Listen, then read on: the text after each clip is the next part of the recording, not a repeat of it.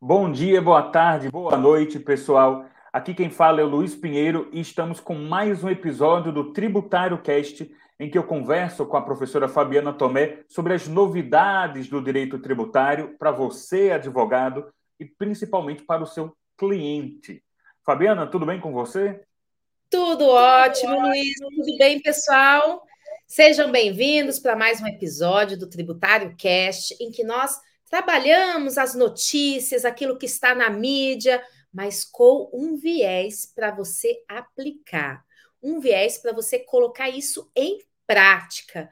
É o pensar tributário, né? Os alunos, a audiência toda vem se aproveitando desse pensar tributário que faz uma diferença a partir do momento que você começa a identificar as oportunidades tributárias, começa a olhar ao seu redor e identificar para quem é que ela serve, você nunca mais vai ser o mesmo, você nunca mais vai ser a mesma, porque você olha para um lado, você olha para outro lado e já fala: opa, essa tese cabe aqui, opa, essa tese cabe ali. Então, aqui a gente vai trabalhando com esses temas que estão aí na pauta do dia para você entrar em ação com o pensar tributário. E Luiz, me diz aí, qual é a temática de hoje? Olha aí, a temática de hoje ela é derivada da tese do século. Né? A tese do século que já foi tratada várias vezes pela professora Fabiana em aulas, em eventos e tudo mais. Ela é ótima, não só por ela, mas ela é ótima porque ela também tem as chamadas teses filhotes. E a gente está tendo um julgamento de uma dessas teses. Eu vou ler aqui uma matéria, novamente do Valor Econômico, que diz o seguinte, né? uma matéria fresquinha, pessoal, agora de 26 de outubro relatora do STJ, vota pela exclusão do ICMS do cálculo do IR. Tema é considerado uma tese filhote da exclusão do ICMS da base de PIS e COFINS. É uma matéria da Beatriz Olivon, que diz o seguinte: os contribuintes saíram na frente, olha só que legal, no julgamento em que a primeira sessão do Superior Tribunal de Justiça, o STJ, vai definir se é válida a inclusão de ICMS no cálculo do imposto de renda, o IRPJ, e da CSLL, apurados por meio do regime do lucro presumido. O tema é considerado uma tese filhote da exclusão do ICMS da base de PIS e COFINS, discussão bilionária definida pelo Supremo Tribunal Federal, STF, em 2017. Então, quer dizer que a gente está tendo o julgamento de mais uma aí das teses filhotes e parece que a gente começou ganhando. É, Opa, é... começamos bem, começamos bem com essa tese, tendo aí um voto favorável da ministra Regina Helena Costa, né, essa relatora. E o que ficar definido aqui, gente, só para esclarecer esse julgamento, tá? Ele é um julgamento no STJ em repetitivo de controvérsia. Ou seja, ele vai definir essa situação, né? Porque nos tribunais, nos TRFs, as ações não estão suspensas, tá? Apesar de estar em repetitivo, não se determinou a suspensão dos processos. Então, está tramitando aí TRF da primeira, segunda, terceira, quarta, quinta região, processos em relação a isso. Alguns juízes, alguns TRFs dão decisões favoráveis, outros dão decisões desfavoráveis. Sim, isso acontece. Quando a gente está aqui no judiciário, quando nós estamos no contencioso, você tem que se preparar para ter decisões desfavoráveis também. Só que aí você se prepara também para recorrer, tá? Então, vale. Ah, vou entrar com essa ação antes do STJ definir ou não? A gente vai tratar desse assunto já já. Tá? Então, isso aqui é um repetitivo de controvérsia. Anota o número aí. É o tema 1008 tema 1008 lá no STJ. Você pode até entrar no site do STJ, procurar esse tema, clicar lá para receber o push, ou seja, receber todas as informações desse processo e ir acompanhando.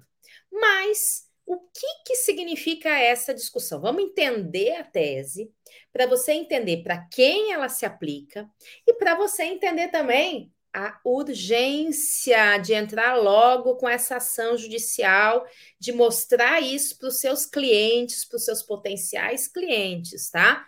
Então vamos lá, olha só. Nós tivemos a tese do século, né, julgada lá em 2017 pelo STF. O que, que diz essa tese do século? que foi inclusive o tema 69 do STF. Nessa tese do século, o STF decidiu que quando o comerciante vende uma mercadoria, tá, o ICMS destacado na nota fiscal não integra a base de cálculo do PIS e da COFINS. Então, ou seja, vocês sabem, meus alunos sabem que eu tenho aqui uma lojinha de copos. Inclusive, meus copos são bem caros, bem sofisticados, vendo copo por mil reais, né? Para facilitar nosso cálculo aqui. Então, eu, com a minha loja de copos, vendo aqui meus copos por um lote de copos no mês por 100 mil reais, tá? O PIS e a COFINS são contribuições, são tributos que incidem sobre a receita do contribuinte. E a receita é tudo que eu recebo. Então, o que, que aconteceu nesse julgamento da tese do século? A Receita Federal sempre falou assim: não, você vendeu seus copos por 100 mil reais, PIS e COFINS, você vai pagar sobre esses 100 mil reais.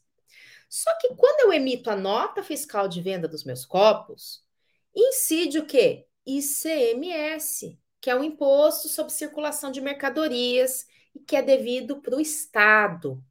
Aqui em São Paulo é 18%, né? Dependendo do produto, é, é, essa alíquota varia para mais, varia para menos. Em outros lugares a média é 17%, tá? Mas vamos dizer 18%.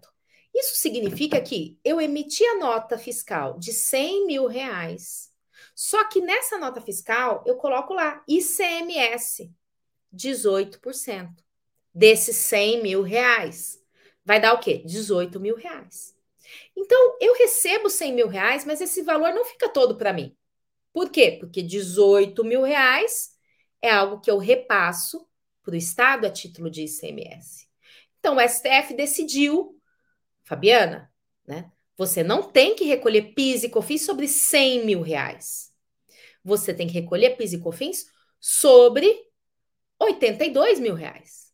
100 menos 18. É a exclusão do ICMS da base de cálculo do PIS e da COFINS. Isso está tranquilo, isso está pacificado desde 2017, esse assunto. Teve embargo de declaração em 2021, mas não vamos entrar nessa história. Está pacificado. Acabou, STF decidiu isso, consolidou isso, a própria Receita Federal já vem admitindo.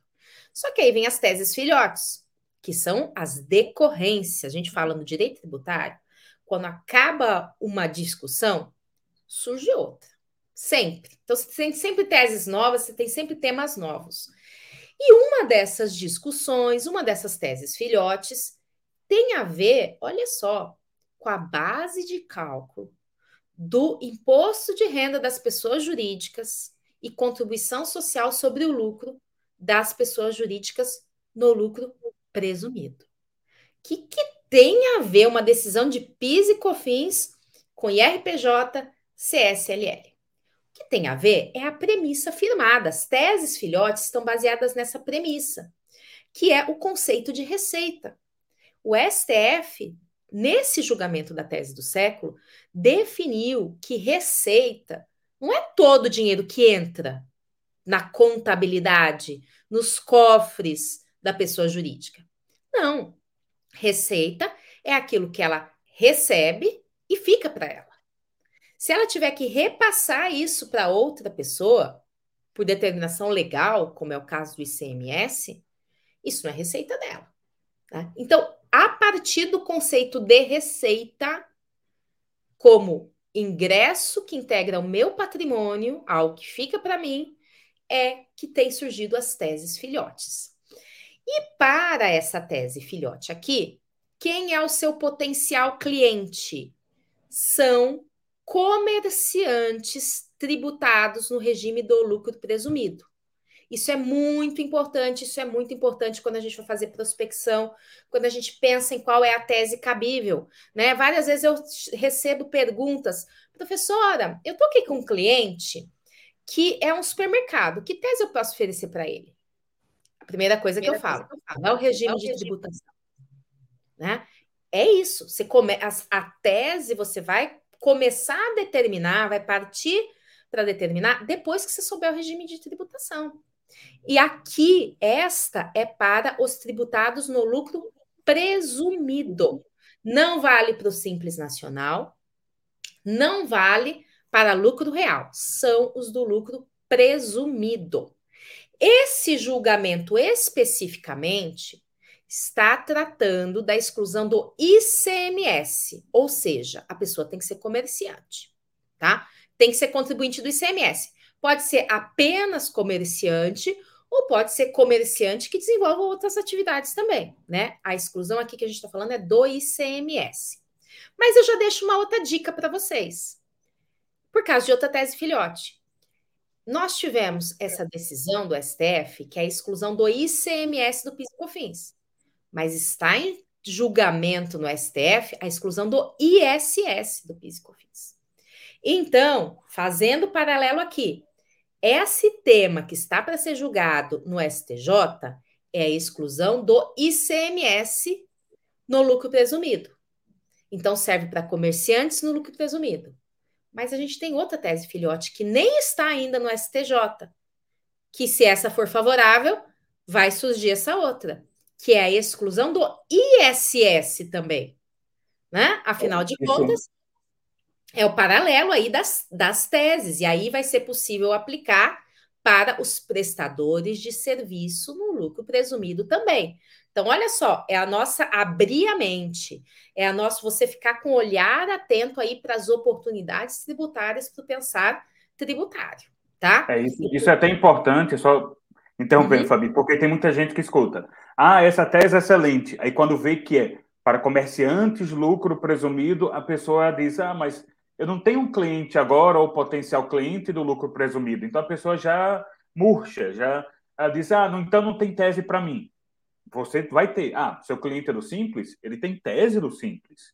Né? Monofásico, por exemplo. Ah, o seu cliente é do lucro real, tem tese do lucro real. Seu cliente é prestador de serviço, como você falou, tem a tese filhote ali da exclusão do ISS. A gente tem que fazer justamente isso. Não é porque tem uma boa notícia para um grupo de clientes que não existem outras boas notícias também para outros clientes. Então a gente tem que ficar o tempo todo com a antena né, ativa, olhando para todo canto, percebendo isso, que para cada cliente vai ter a sua tese. E como é que eu vou saber diferenciar em vez de uma tabelinha? Né? Tem gente que quer uma tabelinha. Ah, supermercado, aí posto de gasolina, aí pet shop, aí padaria. Não, não vai dar conta. Você nunca vai conseguir fazer uma tabelinha com todos os comerciantes e prestadores de serviço. Agora, quando você tem uma tabela, que aí dá para fazer lucro real, lucro presumido, prestador de serviço, comerciante, você consegue já ter uma noção para ir atrás do cliente. Né? Então, isso que você falou, ver o regime. Exatamente, tanto para ir atrás, como para ficar atento para as oportunidades, porque a gente tem essas duas formas. Né? Você fala assim, não, vou pegar essa tese que é do lucro presumido, e vou atrás de clientes no lucro presumido. Essa é uma possibilidade. Mas também existe a outra possibilidade, que é você tomar iniciativa por uma tese que é cabível tanto para lucro presumido quanto para lucro real. Por exemplo, ah, eu vou falar sobre a tese do século. Quando você chega na que a tese do século serve tanto para lucro presumido quanto para real. Então, você chega na empresa, né? Já que você não tem como saber muitas vezes antecipadamente se ela é do presumido ou não, eu sei que ela não é do Simples Nacional, porque ela é regime normal de tributação. Vou oferecer tese de folha de pagamentos para ela, vou oferecer tese do século para ela. E aí, na reunião, você vai aí sim perguntar, conversar qual é, né? E aí, o seu regime de tributação, né? Você é do lucro real, você é do presumido, para a gente ver todas as oportunidades. Se ele for, e aí é importante você conhecer as teses, porque, ah, eu sou do lucro real. Ah, então a gente pode ver também a questão dos insumos, porque é do lucro real. Ah, eu sou do presumido. Poxa, você conhece essa tese aqui. É, é isso que a gente, eu reitero, falo e volto a falar, bato na mesma tecla, porque é para entrar na cabeça de todo mundo aqui. É o pensar tributário. Você ter na mente quais são essas oportunidades, entender essas oportunidades, porque tanto na prospecção ativa como nessa outra hipótese, que aí eu fui oferecer uma coisa, fui oferecer uma tese, mas o que mais eu posso oferecer para esse cliente? A partir do momento que você teve um primeiro contato com ele, você pode alavancar várias outras coisas, inclusive em termos de prospecção, é muito mais fácil você vender para alguém que já é seu cliente, que já conhece o seu trabalho, do que para um novo, né? Claro que você vai correr atrás dos novos também, mas vamos aproveitar aqueles que já confiam no seu trabalho, que já são seu cliente, para mostrar novas oportunidades para eles, tá? Então, esse aqui é para o seu cliente, é para aquele que você se deparar que for do lucro presumido. Neste primeiro momento, este que está pendente de julgamento vai ser contribuinte do ICMS, ou seja, exerce comércio no lucro presumido. Mas eu já estou antevendo a tese filhote, né? E que também já dá para começar a discutir, se você quiser, que é a exclusão do ISS também, ou seja, prestadores de serviço no lucro presumido tá? Mas feito então esse registro aqui, que a gente está falando de lucro presumido, de comerciante no lucro presumido, por que, que uma tese de PIS e COFINS acabou virando, ou tendo ali como desdobramento, uma tese filhote de imposto de renda, de contribuição sobre o lucro? Porque o lucro presumido, e aí vamos entender a sistemática dos regimes de tributação. No lucro presumido, a tributação do imposto de renda da contribuição social sobre o lucro é sobre a receita. Olha só, vou explicar aqui. Se eu sou do lucro real, então vocês sabem que eu tenho a minha lojinha aqui de copos, né? Se eu estou no lucro real, vendi meus copos, falei para vocês, por 100 mil reais. Só que eu vou pagar imposto de renda. Vou pagar também contribuição sobre o lucro. Como o próprio nome diz, é sobre o lucro. Então, eu vendi por 100 mil reais, mas isso não é minha renda. Isso não é meu lucro. Se eu estou no lucro real, é o no lucro real, ó, nome verdadeiro ali, o que é verdadeiro. Eu vou ter. A contabilidade é muito mais complexa, porque ela registra todas as minhas despesas para identificar exatamente qual é a minha renda, qual é meu lucro. Então, ah, eu tive despesa de aluguel, tive despesa com folha de pagamento, comprei ativo imobilizado aqui para minha empresa, né? Tive despesas com dedetização da minha empresa. Vou tendo as despesas, isso vai sendo tudo excluído, isso vai sendo tudo deduzido. Então, de uma venda de 100 mil reais, eu sobrou para mim, excluindo todas, todas essas despesas, sobrou 30 mil reais de lucro. Então, as alíquotas, os percentuais ali, as alíquotas de imposto de renda e de contribuição social sobre lucro, vão incidir sobre 30 mil reais, que é o meu lucro real. Tá? Isso é só para diferenciar aqui do lucro uhum. presumido. Porque no lucro presumido, a gente tem uma presunção, como o próprio nome diz, e a contabilização é muito mais fácil. Né? Então, muita gente adere ao lucro presumido por ter essa contabilização mais fácil. Contribuintes que faturem até 78 milhões por ano podem, se desejar, logo no início do ano, fazer essa opção de uma tributação presumida da renda. Então, o que, que significa isso? Lá vou eu novamente vendendo meus copos por 100 mil reais. Lá no lucro real, eu descontei todas as despesas para identificar a base de cálculo sobre o qual eu aplicaria as alíquotas de imposto de renda, contribuição social sobre o lucro. Aqui no lucro presumido, eu tenho a lei do imposto de renda que me traz uma presunção. E ela fala assim: comerciante, vou dar o exemplo já dos comerciantes. O seu percentual de presunção da sua renda é de 8%. E do seu lucro é de 12% para imposto de renda e para CSLL. Isso aplicado com base no quê? Na sua receita. Olha aí aonde que tem a conexão. Então, para determinar a base de cálculo do imposto sobre a renda e da contribuição social sobre o lucro, a lei indica um percentual, né, por exemplo, 8%, que vai ser aplicado sobre a minha receita. Esses 8% da minha receita é que vão ser a base de cálculo sobre o qual eu vou aplicar a alíquota do imposto de renda e da contribuição social. Então, vejam só, vou já dar o um exemplo aqui comparativo para ficar bem claro para todos vocês.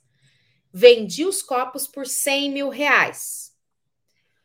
Se eu for aplicar sem essa tese do STJ, 8% de 100 mil reais a 8 mil. Isso significa o quê? Que eu vou pegar a alíquota lá de, de 15% do meu imposto de renda e aplicar sobre 8 mil reais. Tá? Só que o que, que essa tese está falando? Peraí, eu vou excluir do que é minha receita o ICMS. Né? Se a receita, o conceito de receita, segundo o STF, aquilo que eu recebo que fica para mim, isso não tem que valer só para o PIS e COFINS. Isso tem que valer para todos os tributos ou todas as formas de tributação que tomem como parâmetro a receita. Então, a tese aqui é o seguinte: vendi meu copo aqui por 100 mil reais. O meu percentual de presunção não vai ser sobre 100 mil reais. Por quê? Porque 18% foi meu ICMS. Né? Então, eu destaquei 18 mil na nota fiscal. Isso significa que a minha receita não é 100 mil reais. A minha receita é de 82 mil reais. Então, os 8% de presunção para determinar a base do imposto de renda não devem ser sobre 100 mil reais, mas sim sobre 82 mil reais. Né? Então, o pano de fundo de tudo isso está no fato de que o lucro presumido, que é a base para calcular imposto de renda e CSLL nesse regime, é a receita. E se na receita eu não posso incluir o ICMS, eu tenho que excluí-la, também para essa finalidade tem que ser excluído, tá? Essa é a temática. E essa temática, como eu mencionei, nos tribunais afora, nos juízes afora, tem juiz que concorda, tem juiz que discorda, tá a maior confusão. Só que agora o STJ vai dar a palavra final. Ele vai dar essa palavra final. E olha o detalhe: começou o julgamento. Esse processo está pendente, ó. Faz tempo que está esse repetitivo de controvérsia aí pendente. Desde que começou lá, 2017, definiu-se lá a tese do século, contribuinte já começou a levantar teses filhotes. Começou a gerar essa polêmica. Teve o repetitivo, que foi alçado a repetitivo, mas não estava julgado ainda. E ainda não está. Isso é uma oportunidade para você, hein? Porque o julgamento começou, como disse o Luiz, dia 26 de outubro só que ele não foi concluído. Tá? Ministra Regina Helena Costa deu um, um voto favorável. Falou lá no seu voto: olha, se o STF definiu que receita, né, ICMS destacado na nota não acompanha o conceito de receita, eu não posso ter a cada hora um conceito de receita. Ah, para PIS e COFINS, o conceito de receita é um, mas para lucro presumido, o conceito de receita é outro. Falou, eu tenho, se é ou é receita ou não é receita, né? E se não é receita, não pode ser receita também para calcular o lucro presumido, né? Citou até em outros casos, voto do ministro Gurgel, foi um, uma decisão muito bem fundamentada, né? Um voto, né, bem fundamentado ali. Só que aí, o que, que aconteceu? Houve um pedido de vista. O, exatamente o ministro Gugel de Faria pediu vista. O que, que significa pediu vista? Calma aí, eu preciso olhar. Né? Ou seja, tira o julgamento de pauta, não vai continuar o julgamento agora, eu vou examinar com mais calma para proferir o meu voto e aí a gente retorna para o julgamento. Então, saímos na frente, até por isso que o tema desse podcast aqui é Será que o contribuinte vai ganhar essa tese filhote? Demos a largada na frente em relação a isso. Mas o julgamento foi suspenso. E aí, você pode estar pensando assim, que é algo que eu falei logo no início aqui. Ah, não decidiu ainda. Se não decidiu ainda, a gente Vou tem uma segurança, né? Vou esperar. Vou esperar. Ai, como é que eu. Porque normalmente, principalmente quem está começando a advocacia tributária, quer algo, fala assim: não, mas se o STJ não definiu ainda, a gente pode perder essa tese.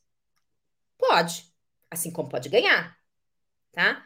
Assim, mas já que tem um risco de perder, eu vou esperar pacificar, para eu não oferecer para o meu cliente algo que pode ter uma derrota. Só que esse esperar pode significar uma derrota para o seu cliente. Esse que é o X da questão, tá? Por isso que eu falo, é um tema para você impetrar mandado de segurança, não tem sucumbência, o custo que seu cliente vai ter é o, as custas processuais que na esfera federal são pequenas, tem teto baixo, mais os seus honorários de prolabore para dar essa entrada. Fazendo comparativo com o que ele teria ou terá se ganhar a ação para recuperar dos últimos cinco anos, vale muito a pena. Por que, que eu estou falando isso? Porque a Regina Helena Costa, ela própria, no seu voto, o que, que ela falou? Ela deu essa, esse entendimento favorável ao contribuinte, seguindo, inclusive, o tema do STJ, né? Até a proposta dela de tese é exatamente o seguinte: o valor do ICMS destacado na nota fiscal não integra as bases de cálculo do IRPJ e da CSLL quando apuradas pelo regime do lucro presumido em consonância com o que foi decidido pelo STF na tese do século. Só que aí, antes da tese do século, o que, que aconteceu? STJ, sendo antes de ter o julgamento final, etc., em outras oportunidades, que não que não especificamente esse julgamento aqui, ou seja, julgamento de turma. Eu volto a esclarecer a formação do STJ. Quem julga Lá no STJ, a gente tem o quê? Tem duas turmas que julgam tributário. Primeira turma e segunda turma, tá? Que vão julgando ali, como as turmas dos tribunais. Só que o que elas decidem não é vinculante, né? E aqui nós tivemos, nesses casos, inclusive a ministra Regina Helena Costa menciona, que nós já tivemos decisão da segunda turma do STJ, né? em relação a esse tema, falando que tinha que ficar incluído o ICMS.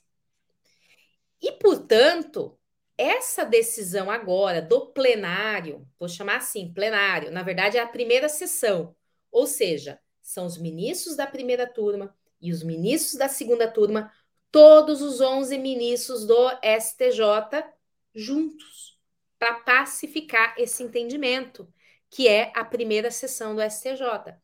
Falou assim: como a gente já tinha uma posição ali em contrário, eu proponho modulação de efeitos. Ou seja, a gente está tendo uma virada na jurisprudência. Então, no próprio voto da relatora, ela dá um entendimento favorável ao contribuinte, mas ela entende que, como nós estamos tendo uma guinada aí na jurisprudência, que se module os efeitos a partir da publicação do acórdão. Ou seja, se você ficar esperando o STJ julgar, seu cliente perde essa oportunidade de recuperar o passado.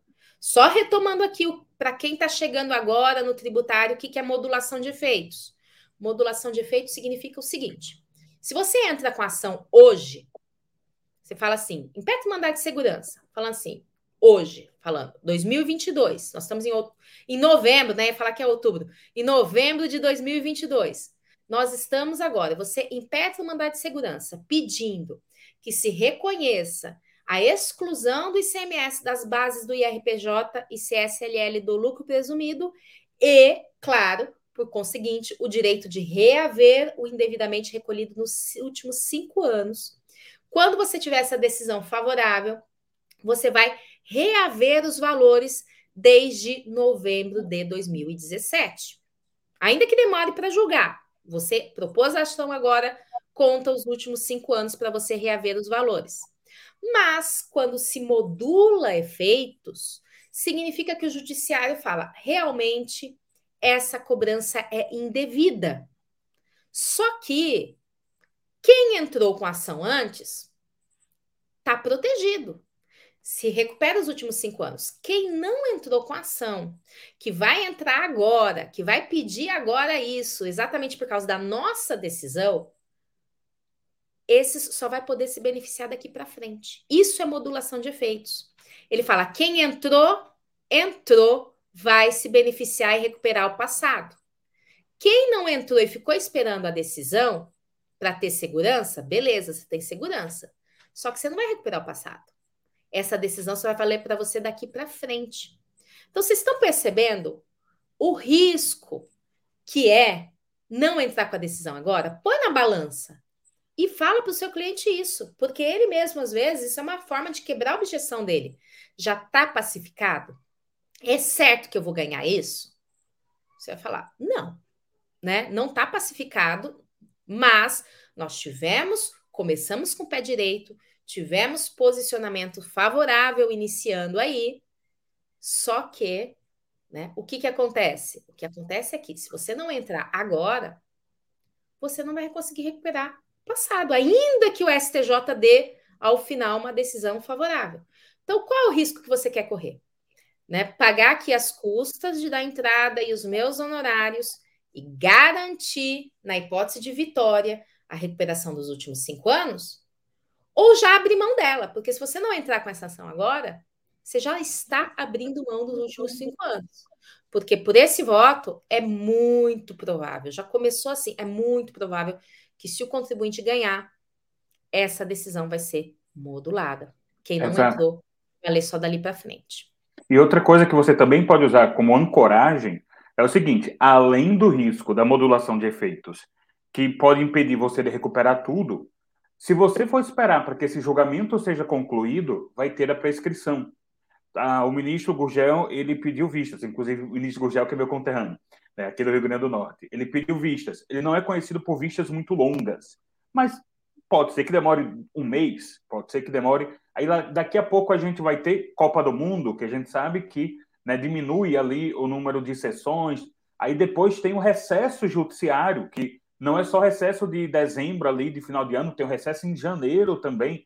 Então, uma brincadeira dessa pode ser que a gente só tenha essa decisão em fevereiro. São três meses que você pode Dizer, Isso olha, você... positivo, tá, Luiz? Porque quando o tema é complexo, apesar do Gurgel não ser, realmente não ser conhecido... demore mais. Longas, às vezes o tema é complexo. Monofásico, nós demoramos bem uns três anos para voltar à pauta. Por quê? Exato. Porque era algo, assim, complexo, né? E então... Aí, você... Exato. E o que é que você pode fazer como ancoragem? Você pega o valor que o seu cliente ele iria recuperar, porque ele vai perdendo. Cada mês ele perde um mês.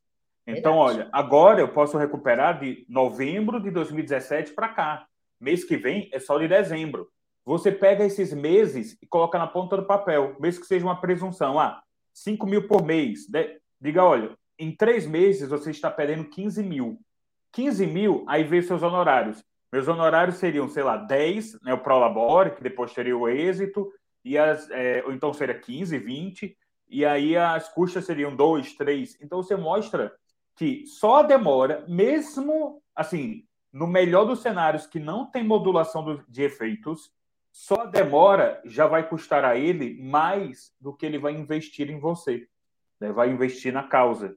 Então, só a, a, perda desta demora. É muito importante isso, mostrar. Porque quando a gente diz para o cliente, ah, você vai perder dinheiro para a prescrição, o cliente pode até entender, mas ele não vai materializar. No momento que a gente é, muito. Colocando em números, né? Ó, Isso tá fica muito 5 mil reais por mês. Eu estou falando 5 mil, é muito por baixo, porque na verdade isso vai ser muito mais que 5 mil por mês. A gente está pensando, sei lá, quem está no, no lucro presumido provavelmente é porque não estava mais no simples. Ou seja, né, porque a pessoa normalmente só sai do simples quando é expulsa. Então, Ou seja, fatura mais de 4 milhões e 800 por ano. Por ano. Então, imagina quanto é aí por mês. Imagina aí justamente a porcentagem relativa ao ICMS, sei lá, 18%, né, dependendo do estado.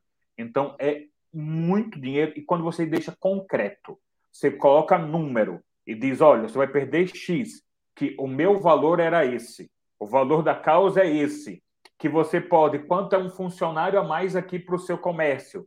Ah, é o salário comercial mais aqui né, as custas é, de INSS, etc. Você vai materializando o que ele vai perder e você diz, ó, você está deixando na mão do fisco. Você está entregando para o fisco que não vai. Né, o que é que ele vai fazer com esse dinheiro? Então, é uma coisa que você pode trabalhar nessa ancoragem. E outra coisa, pessoal, só para esclarecer que talvez vocês tenham achado estranho quando o Fabi falou de 11 ministros no STJ. É que 11 ministros na sessão. O STJ ele tem três sessões, né? Aí vai dar 33 ministros. É porque o STJ. Ele é... a primeira sessão, é verdade. Exatamente. Porque ele é um pouquinho diferente do STF, né? O STF você vai ter só os 11 do plenário, que divide em duas turmas. O STJ tem os 33, que dividem em três turmas, aí 11 ministros, e cada uma dessas sessões divide em duas turmas, né? que são sessões mais específicas, são sessões aí com temáticas diferentes. Né? A gente está tratando de uma sessão que trata do da parte tributária né? e, e tudo mais. Então, só para deixar isso claro, né? porque ela estava se referindo à sessão. É, e também uma última coisa, eu estou sendo aqui o professor de constitucional chato, que constitucional na minha área. É, modulação de efeitos, que também pode ser um argumento que um cliente seu utilize. Ah, peraí, não vai existir modulação de efeitos porque modulação só existe no STF. Pode ser que ele já tenha ouvido falar disso. Né? Vai que o seu cliente faça direito, já tenha passado por um advogado. Realmente, a previsão original é de modulação no STF. Realmente, a prática é de modulação de efeitos no STF. A gente vê várias. Né? A gente teve recentemente aí a da energia elétrica, da, da seletividade da energia elétrica. O próprio, a própria tese do século passou por uma modulação de efeitos, né? mas é possível haver modulação de efeitos no STJ. Não é tão frequente, mas é possível. E a gente tem que ficar atento quando alguém fala da possibilidade. Né? Que ah, não é, se não é frequente, então não vai haver. Mas quando a ministra relatora já está sugerindo. Já inicia isso? Exato. Assim, eu acho que existe a possibilidade, que a mulher já deu a ideia logo no início. É, ministra, que é possível, relatora... mudança de jurisprudência, né? Originalmente a previsão era só no STF, era só em ADIM, na verdade, né? Considerando ali o interesse público, é, a supremacia do direito público, segurança social, segurança jurídica, ou seja, conceitos super vagos. Mas isso tem possibilidade né, também no STJ em razão uhum.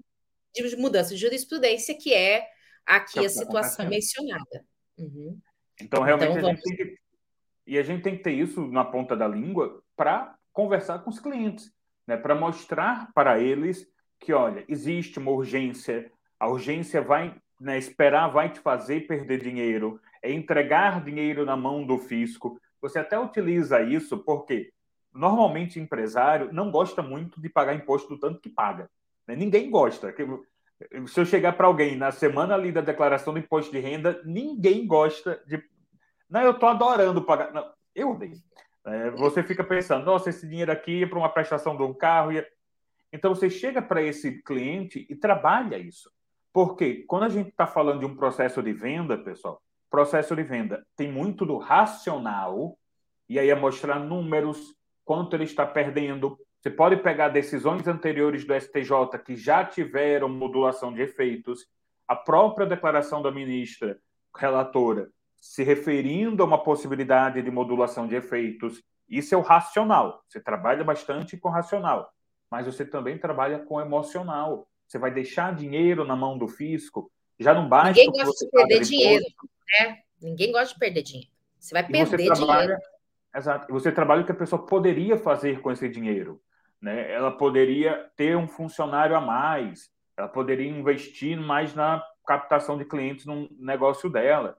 Então você trabalha essa parte, né? A gente gosta muito de pensar o e se, esse, esse positivo. Ah, com esse dinheiro eu podia viajar, podia ter mais clientes, podia folgar aqui meus funcionários, empregar mais gente. Então você pode trabalhar isso também. Exatamente, ou seja, você tem aí um prato cheio. E essas dicas vale não só para essa tese aqui, toda tese que você for trabalhar, porque é muito comum o cliente exatamente chegar com essa situação, mas está decidido, né? Quando se tiver decidido, né? Maravilha. Mas se não tiver, não vamos esperar decidir, porque esse esperar decidir é perder dinheiro. Uma, uma perda certa em razão da prescrição e outra possível e às vezes até provável quando a gente está falando de modulação de efeitos, né? Então, você se conscientizar disso, porque a gente primeiro tem que se conscientizar. Você primeiro tem que estar consciente de que quando você está oferecendo essa oportunidade para o cliente, isso é realmente uma oportunidade. Isso é realmente para ele evitar de perder dinheiro. Você está fazendo um bem para ele. Você não está sendo um mero vendedor, não, que vende tralha. Não, você está oferecendo para ele algo que vai ser útil e que ele não conhece, que ele não sabe dessa utilidade. Você vai mostrar para ele essa utilidade. Então, isso vale para essa tese, mas isso vale para qualquer outra tese que você for apresentar ao seu cliente, certo? É. E com isso, nós encerramos mais um Tributário Cast, que nós temos todas as quintas-feiras, às 18 horas, disponibilizados no YouTube e nas plataformas de áudio. A gente se encontra então, pessoal, na próxima semana. Boa sorte na conversa com os clientes e fique acompanhando esse julgamento. Fique sempre atualizado e pode contar conosco para essa atualização e não só atualização, atualização com comentário, com explicação, para te ajudar mesmo na sua advocacia. Até mais, é pessoal. Aí, Até mais, Fabiana. Beijo. Tchau, tchau. Tchau.